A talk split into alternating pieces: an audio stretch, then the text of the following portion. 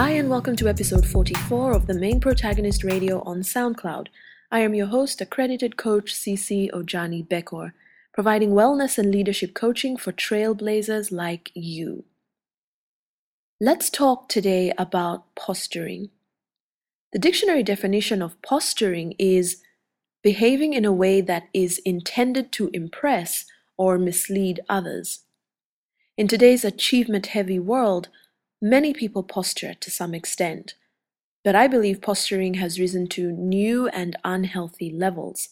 Social media has become rife with posturing, for example. Now, we posture for different reasons. I can confess to posturing because I didn't want to burden people with problems and quote unquote negative talk. I used to think that just being honest about going through a rough patch was too much for people to handle.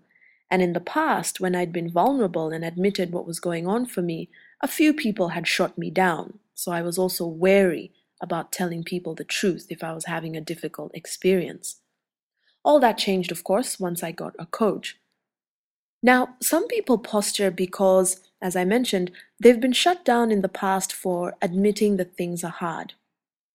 There are certain cultures where posturing is a pastime.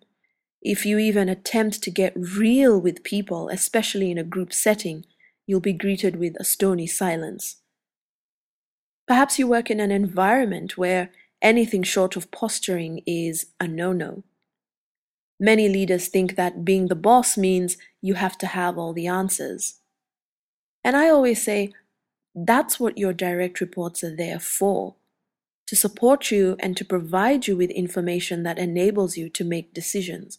As a leader, you tend to have a bird's eye view, so you need people to inform you about what's going on on the ground. But many leaders posture because they think they're the ones who need to have all the answers. Posturing is equally oppressive for men and women. For men, it's because of the false belief that's still doing the rounds, by the way, that they mustn't show weakness. And for women, there's also the burden of not looking like you don't know because that might jeopardize your credibility and you've worked so hard to get where you are. Small business owners tend to posture because they're just afraid. They took a leap, they took a risk, they left employment, they defied other people's opinions, so when things get hard, they feel they can't be real about it.